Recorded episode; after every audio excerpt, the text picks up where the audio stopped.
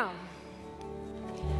this week, Clark and I are going to join you in the front row cheering on the sermon this morning, okay? We have seven people from within your midst, people who you normally sit beside, who shakes your hand coming in. We have seven people from our congregation, our people, who are each going to take five minutes and share something that God has laid on their heart from the word this morning, okay? Now, they're going to be lined up here in just a second on these stools. But before they come, I want to tell you something, okay? Now, how many of you would say public speaking scares you a little bit? Anybody? Show of hands. Public speaking scares you a little bit, okay? Listen, it's not always easy. It's not always easy when you get up here and the bright lights are on you and you see all the friendly faces out there. Uh, it can sometimes just be a little bit intimidating. And so we need to make sure that each of these seven people this morning feel supported, that they feel like they're not alone, that they feel like we are with them and we are encouraging them. So, can we just practice that this morning, okay? When our people come forward this morning and they give a good word and they do something good, how are you going to cheer for them? Show me. Yeah. Yeah. Yeah, that's good. Okay. Now, if somebody says something really good and you're like, oh, that was a really good word, I really like what they say, we're gonna practice and say, come on. Come on. Okay, on the count of three, ready? One, two, three. Come on. All right, somebody says something really good that you really agree with. Do you know when we speak those words, amen, we're saying, I agree with that. So be it. That's what when we say amen at the end of a prayer, we're like, I agree with that. Amen. So if there's something that somebody says that you agree with this morning, you can just yell at that, amen. Come on. Come on, on the count of three, ready? One, two, three. All right, now if you have a tissue in your pocket, or you've got a hanky, or you've got a scarf or something, and somebody's saying something good, you can just wave that in the air. Anybody got something? Yeah, or a thunder stick. Come on, that's a good word. Come on, there you go. Listen, we are going to support these people, we are going to cheer them on, and we are going to be excited about what God is going to speak through them this morning. Now, each of them get five minutes on the clock, okay? Now, if you didn't already think that public speaking was a little bit scary, how would you feel doing it with a timer on the screen that everybody else can see? Okay, they're gonna have five minutes on the clock, and as soon as that five minutes starts, that's their chance to begin speaking. As soon as that timer is finished, there is gonna be a horn. As Okay, that's how they're gonna know they're done, right? So you are gonna be there watching the clock, and as soon as they're finished, five, four, three, two, one. Exactly. Give it up for our horn blower. Excellent. You can go back to your seat. And then we're going to move on to the next person. They're going to pass the mic. Seven people in a row for five minutes each. Are you ready? No, no, no, no, no, no, no, no, no, no, no. Let's try that again. Seven people for five minutes each. Are you ready? Come on, come on, come on, come on, come on, come on. All right, then I want you to welcome to the stage our seven speakers this morning. They are fired up, they are ready to go, they are excited about what God's done in their life. Come on, let's go, let's go, let's go. Come on, come on, come on, come on, come on.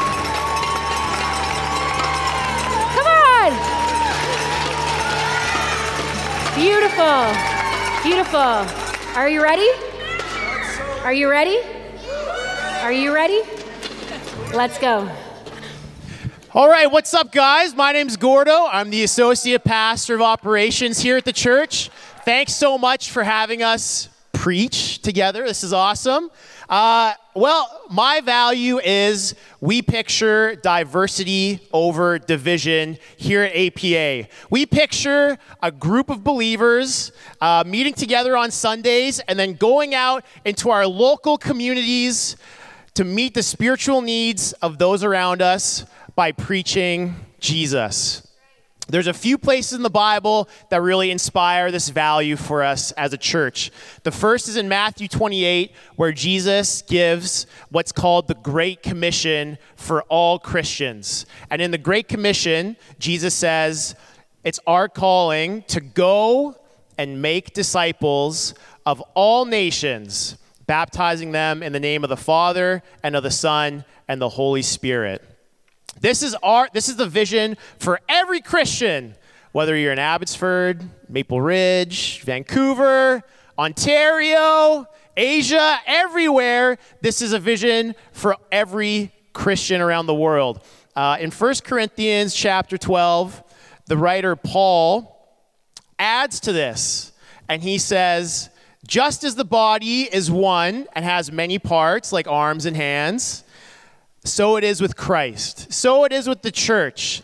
So there's one body, and the hand doesn't get upset at the leg for being different than it. It's actually needed for it to do its job, to fulfill its mandate, to fulfill its mission.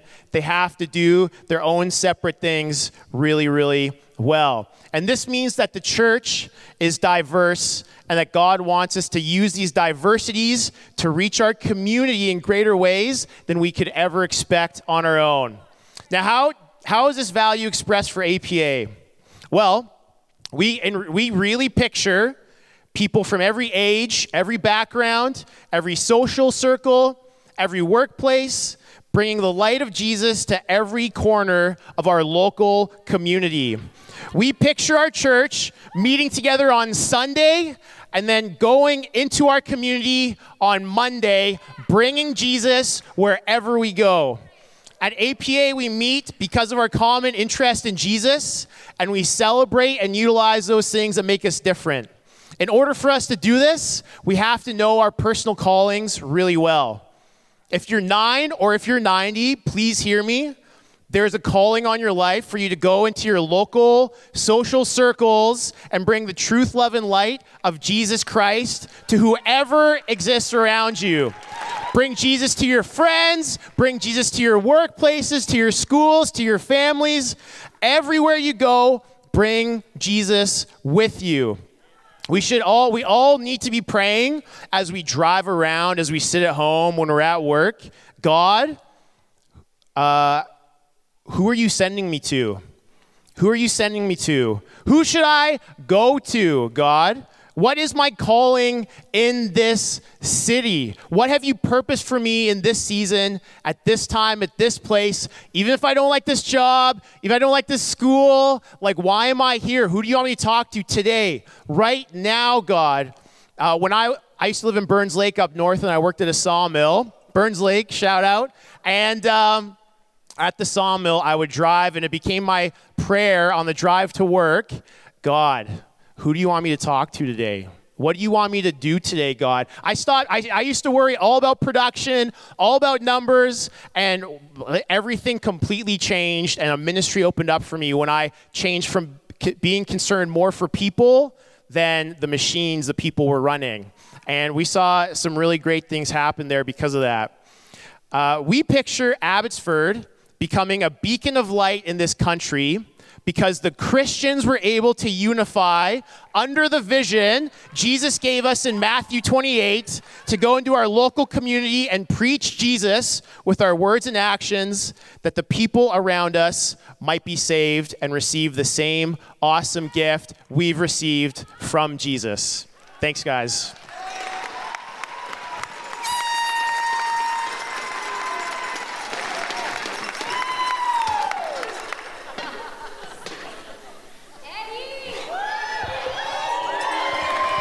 Wow. My value is servants over stars, and uh, wow. uh, Mark 9:35, and he sat down and called the twelve, and he said to them, "Anyone who would be first must be last of all and servant of all."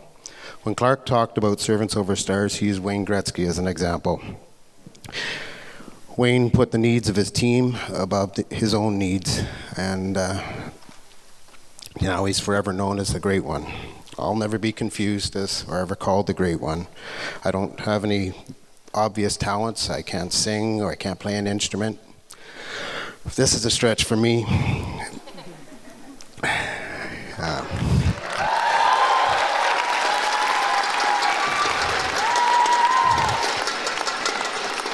I'm, I'm shy and insecure. For years, I didn't feel I had anything to offer to serve. I was sure whatever I did, I would fail at.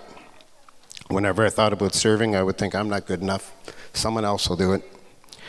But that's part of the problem 10% of the people doing 90% of the work. The turning point for me came when Grant Hicks did a uh, lighting project and uh, called for people to, uh, with whatever abilities you had, to uh, volunteer. So that was something I felt comfortable doing. So I uh, came out. But it got me to associate with people that I would never associate with. Um, it created community for me, and I uh, felt part of the church, part of the team. Um, there are lots of opportunities to serve. Uh, I'd encourage all of you to go to Purpose Track, find out what APA is all about, find out how the local church affects the community we live in, where you can serve and make a difference. You may not realize the potential you have or uh, what talents you have. I used to, and sometimes still think I'm not good enough. I may not be a superstar at a particular position, but I'll practice and I'll do the best that I can. I'll encourage others, and I expect to be encouraged to build our team to be great over good. We believe it is more important to have the desire to serve and improve than to be a superstar and not part of the team, following the vision. The desire start to serve is almost addictive. Once you're part of the team, you see the work that needs to be done, but more importantly, you see the lives that you can affect and change. You may never know this side of heaven, difference you make in someone's life, volunteering. Being our first impression, meeting someone at their car door on a rainy Sunday morning when they're looking for every excuse they can not to come in. That could be the difference in their eternity. I know my salvation is based on volunteer Sunday school teachers that poured and prayed into my life. Even though I t- challenged them every moment we were together, they made the difference in my life. Uh, we have a great staff here, probably the greatest of all time. They put the needs of others before themselves. We now have a component that has been missing from our church for a long time. Every member of our staff is focused on serving, and they are mentoring that into the lives of those they serve. Most of you seen my son Eddie Jr. around. If anyone's been on our Instagram feed, they've seen him for sure. Every Sunday morning at about six, this is no word of a lie, I see his face first thing, worried that we're going to be late. He wants to go to church. He wants to serve. That's no exaggeration. He's not alone. Our staff have created a culture of serving others. Don't miss out. Don't rob yourself. The blessing that comes with serving. Join the team. You have abilities to serve. Get involved. Find out where you can make a difference. You may need to stretch yourself a little, but you'll be blessed. You will make a difference. In doing so, you'll catch the vision, and all those little things that bother you will go away.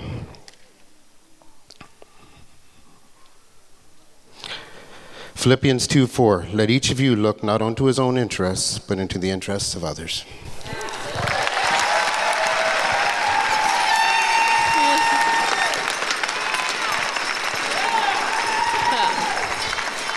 Hi, church.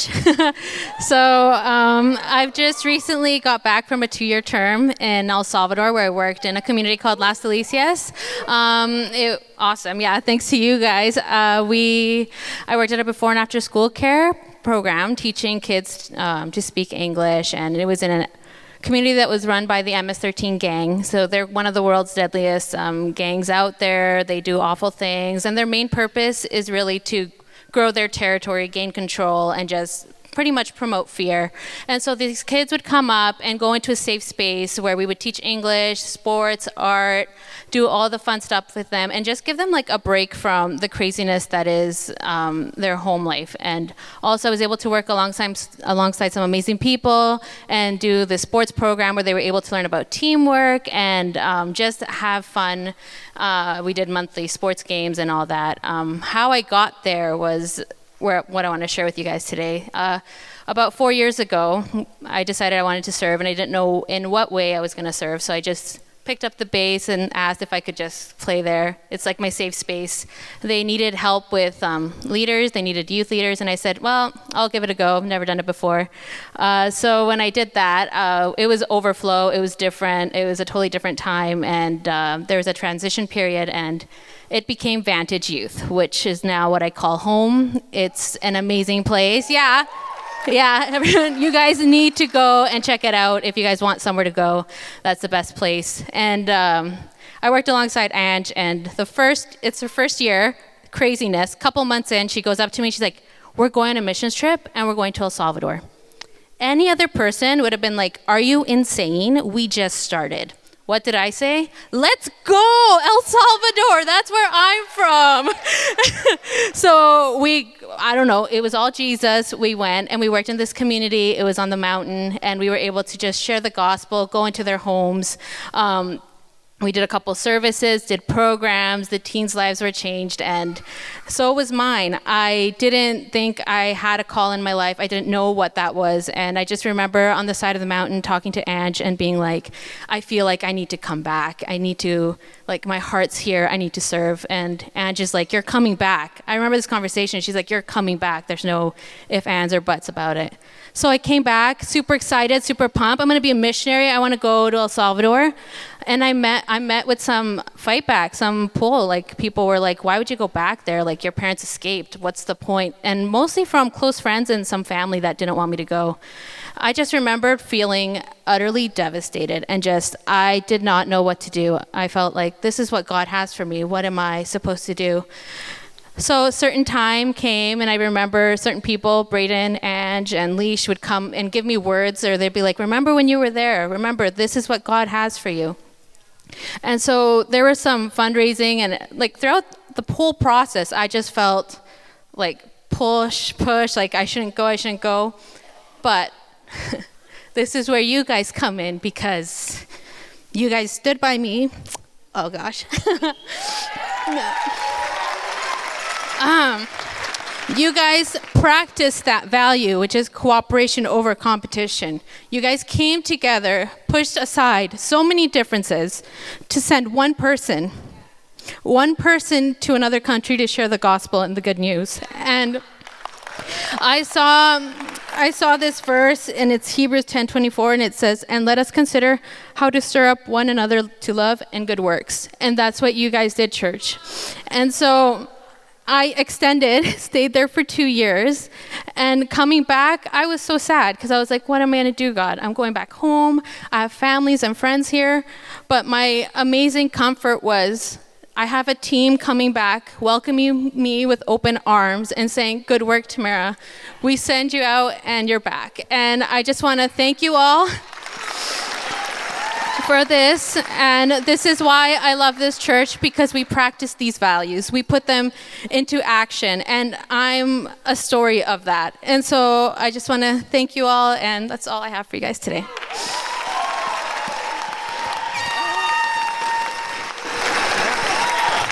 Good morning, church. I'm Eddie. I'm the other Eddie. Uh, uh, the value that I was asked to share on is restoration over rejection.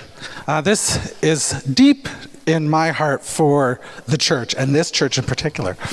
This church prayed for me in a time of my life where I walked away. I walked away from God, I walked away from my family, but people in this church prayed for me. And the thing that struck me about this value and that how important it is to a church to have this in their vision is that the lost souls out there are also in here. Because there are people that need to hear God's word that have heard it their whole life, like I have, but need to hear it afresh. And restoration over rejection isn't just welcoming those that you don't understand or don't agree with. Restoration over rejection is being vulnerable being vulnerable in your seat to share your story with that person. Restoration over rejection isn't just a matter of accepting these people in, it's about opening up and sharing your life with them because that's what people did for me. The story that strikes me, that epitomizes me, and that, that just drives us in uh, Jesus' life is when he shared the story of the prodigal son. And the thing that, that strikes me with that story in, in Luke 15 11 is that in everything, he shares about what the, the, son did. He took his inheritance, he squandered it away, he walked away, he lived his life as glorious as he thought it was, became lost, had nowhere to go, didn't know what to say, didn't know what to do. Finally realizes that where he had been was the best place for him, even if it meant belittling himself to come down. The thing that it strikes me about this story is that he had to be vulnerable in order to turn back and go back to the place where he knew that he should have been. That's one thing that strikes me. The other thing that strikes me is when he came back, he came back with the anticipation that he would come back as a servant, come back as a, a, a, a, like not even part of the family.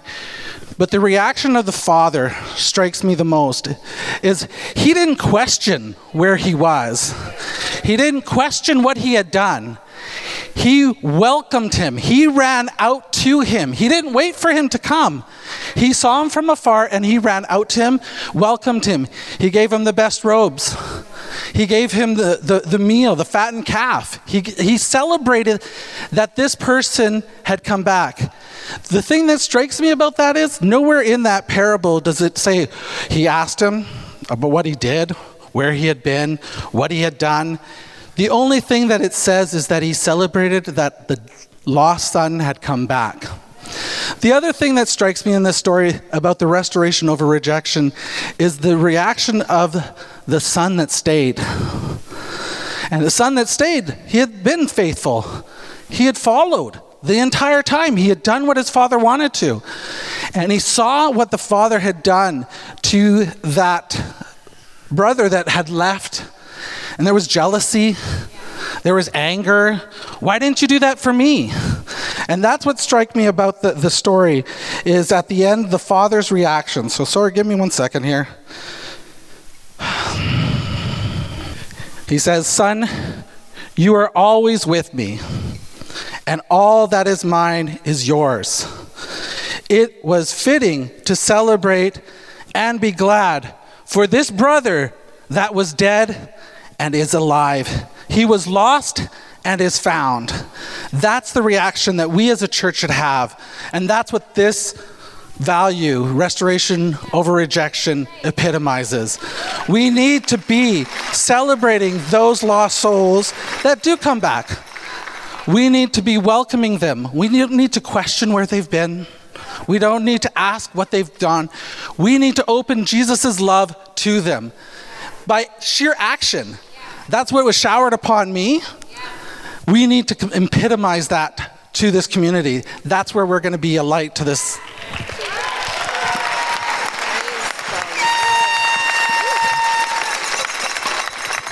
Praise the Lord. I can't tell you how hot it is. Oh my goodness, if I knew how hot it was going to be. Praise the Lord. That was good. Amen. Um, you know, I'm so glad to be part of a church that values victory over being a victim. I'm so thankful for that. And as soon as I was asked to kind of share a little bit today, immediately I was remembering a story of a, a lady who I mentored. And she came and she was telling me about everything that was happening between her and her husband and how he was, you know, committing all kinds of adultery and cheating on her and the way he was mistreating her. And as I was praying, the Lord had laid on my heart, He said, you're not a victim. Tell her she is not a victim.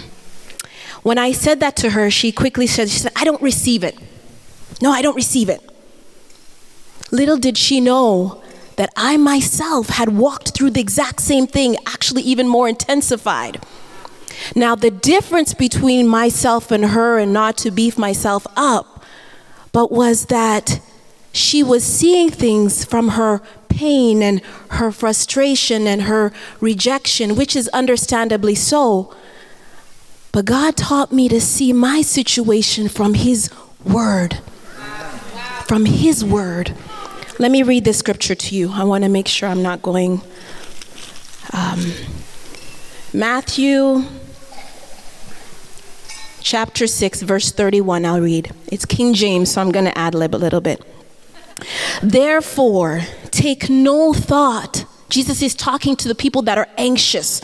You know, when you don't have food in your fridge and you have five children to feed, or you have a child that is addicted and all these anxieties and all these fears are creeping up, and Jesus is saying to them, Therefore, take no thought, saying, What shall we eat? Or what shall we drink? Or what shall we, King James Version, or what shall we wear? For after all these things do the Gentiles, or in other words, the non believers, seek. For your heavenly Father knows what you need.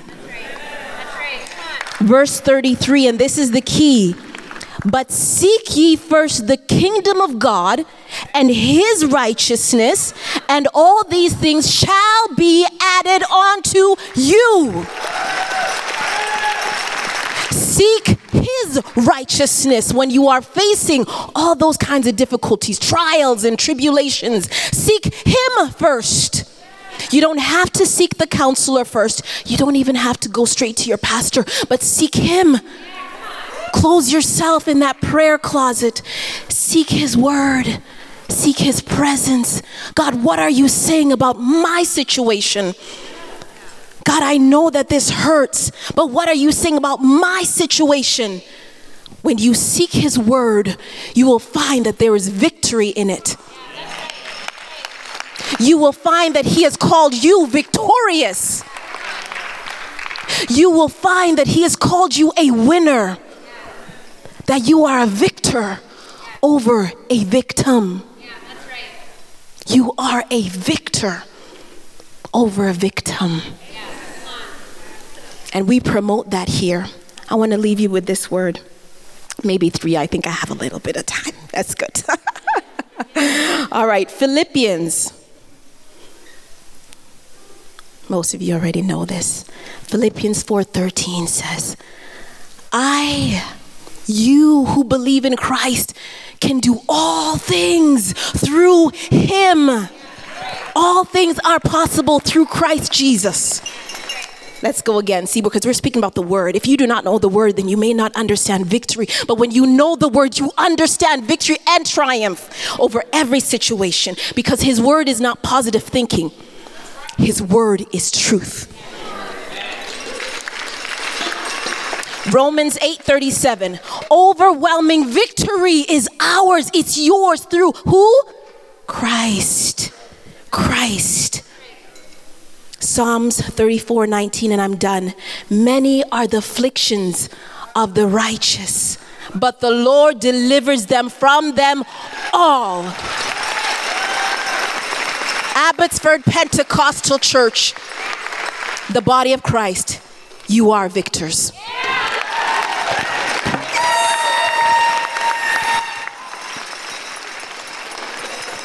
Good morning. Um, my name is Letitia, um, and the value I get to speak on is to plan for the extraordinary over the expected. Now, as a fresh face up here, I thought I'd share a little bit about me. Um, I love to plan uh, details, organization. I like work on spreadsheets to de stress. Um, so, planning is like in my DNA. Now, growing up in church, I learned that when you plan, that you make God part of your plans and have faith in Him that He helps to make these plans happen. Now, the Bible says a lot about faith, and one of those verses is found in James 2, and it says, Faith without works is dead. Now, as a kid, I did not learn about that verse as context and what God's heart behind that is, but instead, what that meant to me is that my works equated my value, and my works equated how much faith I had in God. Now, fast forward a few years, something happened that I did not plan for. I was in a car accident, and this car accident left me with chronic pain, headaches, light and sound sensitivity. So today is super fun for me, um, and a, a, list of some other things. And basically, what happened is because my value was rooted in what I did, um, everything basically that went through this filter of what I did was now limited. Um, because now what my plans were had to be limited, what I could do was limited so, who I was as a friend was limited. Who I could be as a wife was limited. Who I could be as a coworker was now limited. So, every plan that I had now had to be smaller, and my value was now smaller. Now, my faith was still, through all of this, existent. Some days it was huge, other days it was smaller. Um, but I had this choice. Am I going to let the, the faith that I have be rooted in my circumstances? Is it going to be rooted in the fact that some days are really hard, some days are a little bit good? Or am I going to let it be rooted in the truth? The truth that God is who He says He is. Is it going to be rooted in the fact that God says that He has plans to prosper me and not to harm me? Is it going to be rooted in the fact that God says that He is a good Father? Is it going to be rooted in the fact that He says that God is the Prince of Peace? That in the midst of all these circumstances, that I can still have peace? And I basically had to choose that is it going to be column A or column B? And I basically had to set this new bar for my expectations. Is my bar going to be set by faith or is it going to be set by fear? And I don't know what your guys' story are. I don't know if you've had medical issues or you maybe have bars you've set in your relationships or in your work or your job or maybe you've believed God for something and it just hasn't happened or maybe your life hasn't maybe worked out the way you expected. And you said, okay, well, maybe this is I had this great dream because I went to a conference and it was super awesome. So I said, God, this is my new dream. And then then you know you kind of leave that conference high and it starts going down just a little and a little. Or maybe, you know, you've thought, oh, you know what, maybe I could just be this, but maybe it's a little bit lower and a lower. And we start settling because of what our value is from how we view it. Instead of saying, God, you know what, this is who you say I am. And so um, maybe it's going to be a little less. But what I truly believe is through what's happened through my life, even though there are still those difficult days, because I'm not going to stand here and say everything's great and I'm fine, that there are still going to be difficult days, but we have to stop settling because of what the lies are that come in our head. We have to stop settling because of the times that we say it's hard. We are going to face hard times, but the truth is that God said who we are is not based on what we do. That yes, the verse says faith without works is dead, but how much work is it to choose truth over the lies? That when time and time again, again, it hits you. But when you say, I'm going to take work and say, okay, God, I'm going to choose your truth, then when we start planning based on His extraordinary plans, because it says before even time existed, He had plans for our life. And that is what we can plan on. That that can actually be our expected. That our plans do not have to be, oh, just subpar, but they actually can be extraordinary because that's who our God says that He is.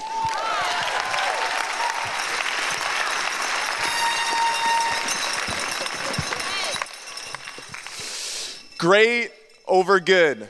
It's a value that places greater importance on our internal ethic than on our external actions.